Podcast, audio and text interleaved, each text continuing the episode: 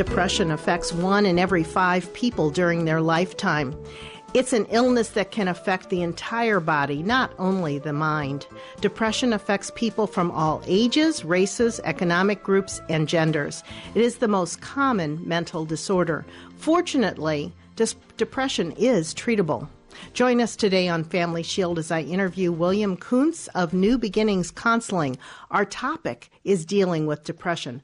This is Kay Meyer, president of Family Shield Ministries, and your host for today's program.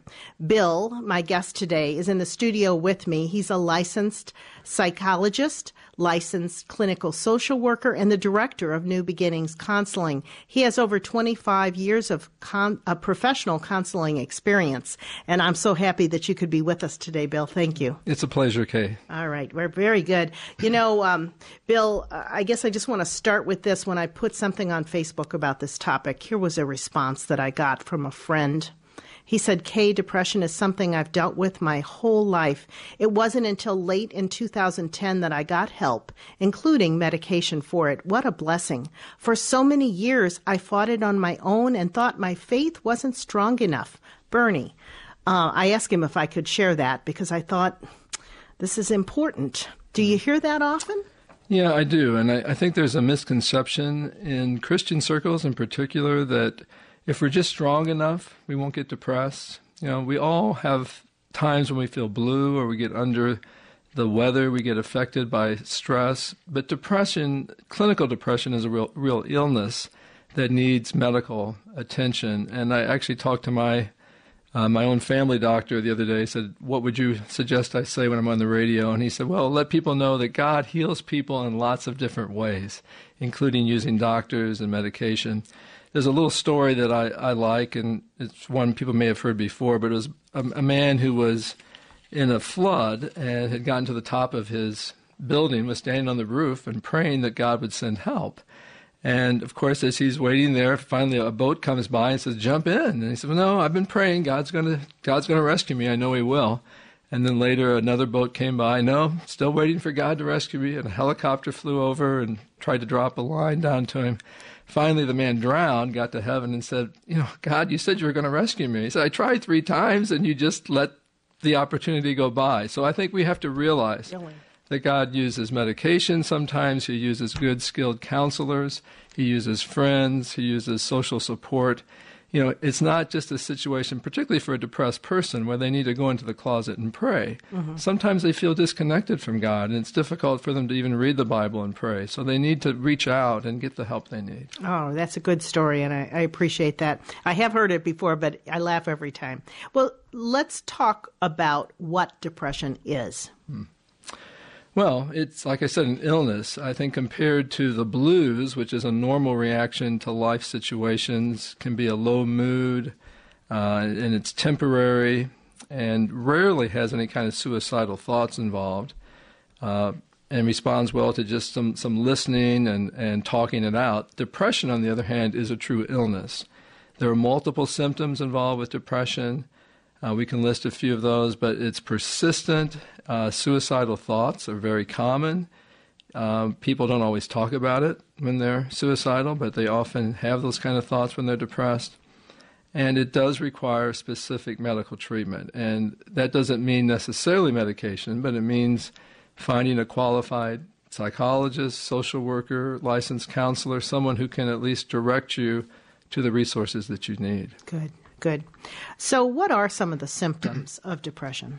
Well, low mood, of course, is one. Uh, lethargy, which means you just don't have the energy to do much of anything. Some of the older uh, clients I see in particular will just spend days at a time in bed when they're depressed. They don't have any energy at all.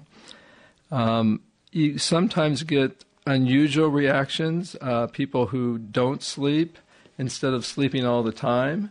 Um, You can have insomnia. There are people who are depressed who just withdraw from every friend they have, and even when people do reach out to them, they don't respond.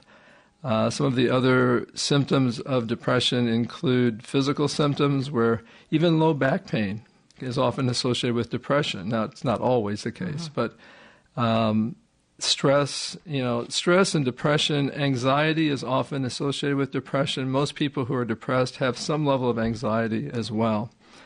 Um, you know, the other symptoms I think are, are, are more social. You can you can see it, and they lack confidence. They often feel guilty. Uh, many people feel they're being punished mm-hmm. by God, and I can try to talk them out of that, and they're very resilient in that belief. Uh, they just are de- convinced that God can't love them anymore, and it's so sad because obviously that's not the truth. And a lot of times they do feel alienated from their faith and from the Lord, don't they? Mm-hmm. They do, and there's a spiritual component to depression. I think Um, as I've been doing reading in preparation for some retreats I've done lately, I found that it's the love of God. It's knowing that love, not head knowledge, but experiencing it and having a sense of being God's dear child that is very healing. You know, and when we when we feel that, even when we've messed up or made some mistakes or done something we know is wrong, when we know that God has forgiven us and He loves us, and like the story of the prodigal son, he just runs to greet us with sparkling eyes, just, you know, so in love with us. When we can feel that, I don't know how you can be depressed. Now, I understand when you're depressed, it's hard to get right, to that place. Right. But that's often part of what we need to stay in a healthy place, is just to let in the love of God and to be around loving, caring people and to deal with some of the things from our past. Most people have either predisposition Uh, biologically or some kind of situation in their childhood that contributes to depression, and those things can take a while to resolve and sometimes never completely go away. Mm-hmm. But even though you may have memories of abuse or trauma, it doesn't have to mean that you're going to be depressed the rest of your life. You can get a better uh, angle on that. You can begin to reframe things or, or put them in perspective. And that's much of what I do in, in therapy, is help people to understand that although bad things may have happened to them, they're not a bad person, mm-hmm. and they are loved by God, and they are uh, essential. And one of the most em- empowering things you can say to someone is, "You're a mighty child of God. You're part of His arm. You know, part of His army. You're His warrior." And when these people are feeling so defeated, they say, "Huh? Who, me?" And mm-hmm. I say, "Yeah, you. And we need you. You're part of the chain. You're part of the group here."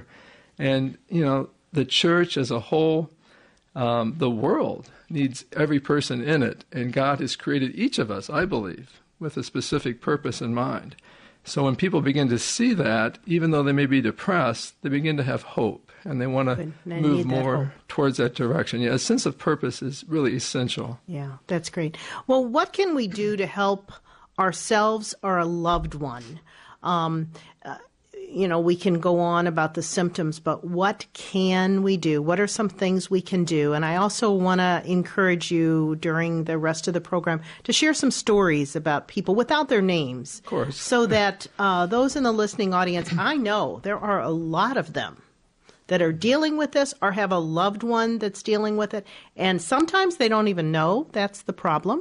Right. And other times they don't know what to do. So what do we do? Mm-hmm. Well, even as a psychologist with years of training and experience, I don't always know what to do. So I think I would just reassure people that it's okay if you don't know. As a matter of fact, an attitude of not knowing is a good attitude to have, to say, "I'm here to help, I care, I don't know what you need, but I want to help." Mm-hmm. And sometimes just saying things like that, like, you know, "I care about you, you're important to me, I don't really know exactly what you're going through, but I'm here for you." You know, when you communicate that to someone, that gives them hope. That gives them a sense of, well, maybe I can talk to this person about what's going on. Uh, I could give you some examples of what clients have said to me, of course, anonymously, but people will say things like, "I'm in a pit," or "I feel like I'm in a box, I'm under a cloud." Uh, many of my depressed clients say that they can't see a future. They know it must be there somewhere, but they can't see past the present. Um, they can't even think or concentrate sometimes to plan things. Uh, often they feel like they just can't make themselves do anything, like that lethargy I mentioned. Mm-hmm. They can't get out of bed. They often feel no one understands. So again, if you as a friend or a family member can say, you know, "I don't fully understand, but I want to understand," that's a good place to start. Mm-hmm. Um, the something called aned- anhedonia, which is basically the inability to enjoy life, to experience fun is very common, and that's another thing that people will tell me is things that used to be fun just aren't fun anymore. They lose interest in activities. Again, they often feel that God is distant or punishing them, and many times they believe that they're worthless or that mm-hmm. they have no real value anymore, which is so sad. It really is, yeah. Um, what about the so- social isolation that often occurs? Uh, does that r- raise the risk of depression? Yes, it does. And unfortunately, talking with someone doesn't always help either, particularly if it's all about the depression. One of the studies that I saw just showed that if you talk only about the depression, then the person who's depressed doesn't want to continue talking because it begins it to even it worse. Right, yeah. Bring them even further down. Uh-huh. So although isolation is bad in an extreme, they do need some time alone. They need time uh, doing normal activities, but they should also be socially connected. Um, a social support system is just essential. And exercise. And one of the things that people don't realize is that exercise is just as effective as psychotherapy mm. in treating depression. Now, I wouldn't say just do the exercise. Yeah. I would say do, do both. both. Uh-huh. But and getting someone who's depressed to exercise is a challenge. Yes. But if you will exercise, aerobic exercise consistently three or four times a week does wonders for depression if you can just push past the resistance. Mm-hmm. Um, and being out in the public arena, you know, being around people, even if you're not necessarily interacting with them, I think that helps depressed clients. That's great. Anything else related to that? Yeah. Well, I think although we don't always know what to do or what to say, um, I think we need to be inclusive of people. You know, they're, someone who's depressed isn't always a lot of fun to be around. That's right. You know, and we may begin to exclude them or think, oh, they would be kind of a downer. But I would just encourage people to, to go the extra mile, to invite your friends who are depressed to be with you or to go to parties or just hang out with you, go shopping, whatever, and to not be too concerned about, you know, the effect it's going to have on you. But there's a, there's a quote that uh, I've always liked that says, a friend in need is a friend indeed. Mm-hmm. And, you know, when I was depressed, I went through a period of depression in my young adulthood, I would sit by the phone and just hope someone would call. Oh. And, of course, no one knew I was sitting there by the sure, phone. Sure, sure. But there are a lot of depressed people out there, maybe some who are hearing this, that may be doing the same thing, thinking no one cares anymore. Uh-huh. Uh-huh. And they, you know, if you're a friend of someone who's depressed, let them know, remind them that you care. Yeah. You have uh, something we're going to give away to anybody that asks best things to say to someone who is depressed. I'm not going to go through all of it, but we'll make it available to anyone that calls our response center. And uh, we're also going to make available uh, a booklet uh, called Depression, Understanding the Pieces of the Puzzle, again, through our response center, which I'm going to I'm going to make our announcements in just a minute. So I want to let our listeners know that besides this time, which is going to go so quickly, we're going to make some resources available to them for themselves or for a loved one. All right. What help can Uh, people get? You, you've already mentioned uh, uh, finding a, a psychologist. Uh, what other resources are out there for people? Well, there's a number of support groups, um, some of which are very good. Uh, NAMI um, is an organization that provides support group for people who are mentally ill. There are a number of other church-sponsored uh, or community-sponsored support groups. I think those can be great. Um, The reason that A A is so popular and so helpful is not so much what they teach, but just because there's other people who are going through something similar that's there that you can talk to and that mm-hmm. you can make a friend or two mm-hmm.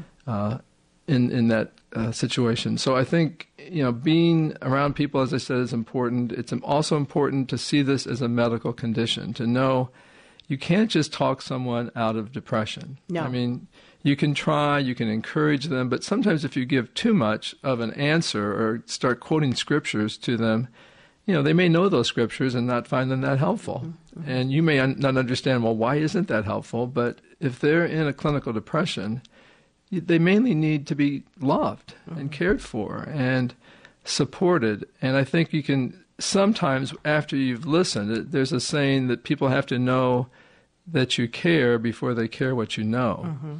And I think once people have been there in a supportive role, then they begin to have more clout or more influence, and it might be that you could direct them to get some help. You know, I encourage friends to even walk someone to the doctor's office mm. or walk with them to the therapist's office if they act like they're not going to do it. Yeah.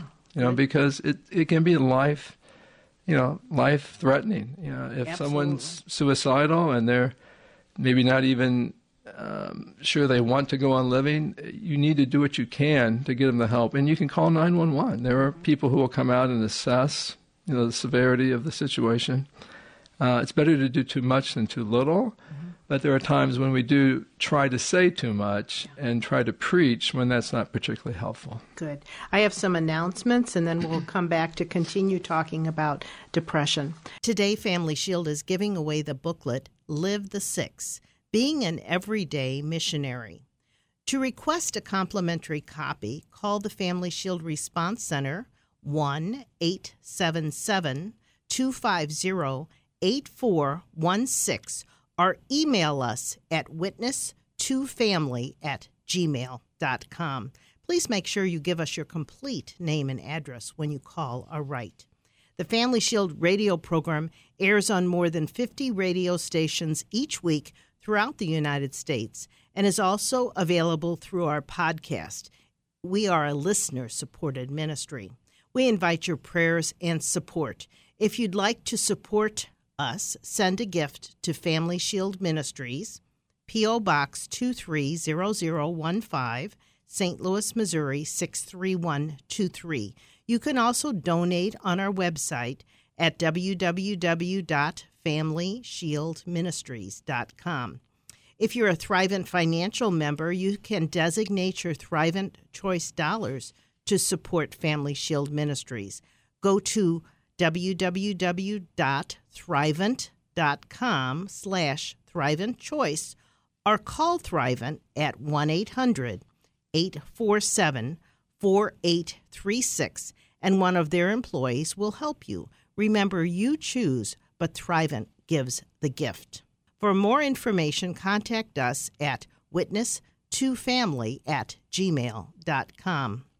Thanks again for listening to Family Shield and for your prayers. Learn more again at w w w dot family shield ministries dot com.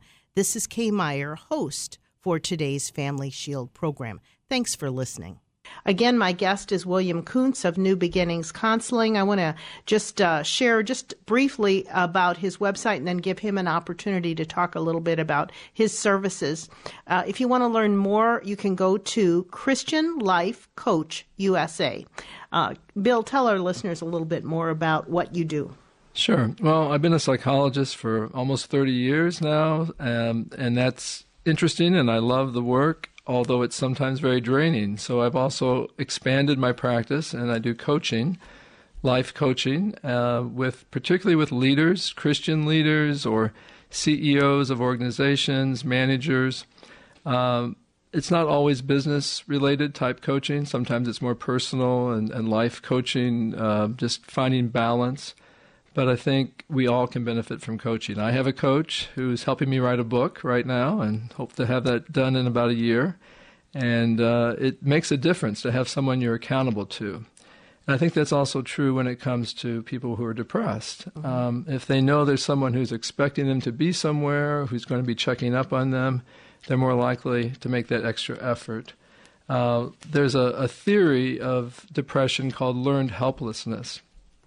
And that theory basically is based on some research that probably wouldn't be allowed today, but they they raise kittens by moving them from uh, with pulleys to their food and to their water and gave them everything they needed. And then when these kittens got older, they would just lay there. They would not move because they expected everything to be oh, provided for them.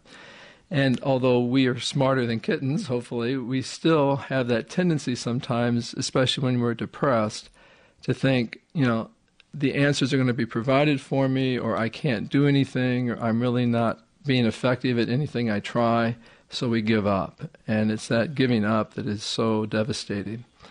Um, the other thing that depression sometimes is, is anger turned inward. Mm-hmm. I have heard that so many times, anger turned inside out. Yeah. yeah, and it's not always the case, but many times under stress and under conditions where we're agitated, you know, we feel angry, but we don't have the internal permission to express it or to talk about it. So we hold it in, and it just kind of bounces around. I, I'll use the analogy sometime of, of when we try to hold our feelings in, it's like burying someone while they're still alive. They scratch and crawl and scrape at the inside of the casket and say, let me out of here, you know, and those feelings don't just go away. Mm-hmm.